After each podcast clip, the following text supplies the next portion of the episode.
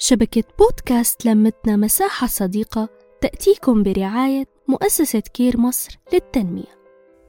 صباحكم خير وسعادة صباحكم تفاؤل وأمل من بودكاست شبكة لمتنا مساحة صديقة وبودكاست الحكاية بنصبح عليكم.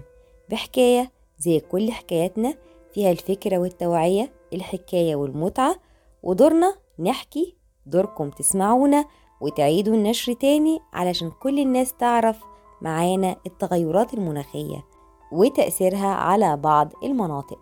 فمثلا إقليم سيبيريا بيتوقع أنه يتحسن من وضعه في إنتاج الطعام وأنشطته الاقتصادية المحلية وده على المدى القصير أو المتوسط. لكن مع الأسف العديد من الدراسات أشارت أن الآثار الحالية والمستقبلية للتغير المناخي على الإنسان والمجتمع سلبية في معظم الأماكن. وستظل هكذا لمدة طويلة وبصورة سائدة.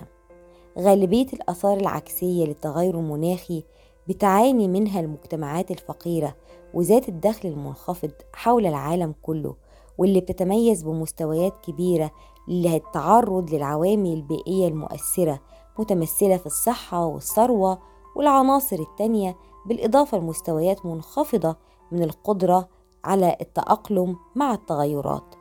وللمساعدة على الحد من التغيرات المناخية علينا باتباع بعض العادات الجديدة زي التخلص الصحيح من الفضلات تنظيف عوادم السيارات والمداخن القيام بعملية التشجير لفوائدها في تقليل التلوث وتنقية الهواء استعمال السماد العضوي بدل من الكيميائي هي دي حكاية النهاردة من بودكاست الحكاية.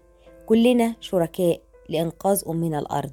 أفراد ومؤسسات حكومات ومجتمع مدني. كونوا معانا شركاء النجاح لإنقاذ الأرض. الحفاظ على الأرض لابد لينا جميعا نتحد فيه ليستطيع الجميع أن يعيش في بيئة سليمة. كونوا شركاء التوعية بقضية المناخ. من بودكاست الحكاية التابع لشبكة لمتنا مساحة صديقة بنتمنى ليكم دوام الصحة والعافية والأمان لأمنا الأرض. كنت معاكم صفاء فوزي. كل الحب. نحكي نتشارك نتواصل.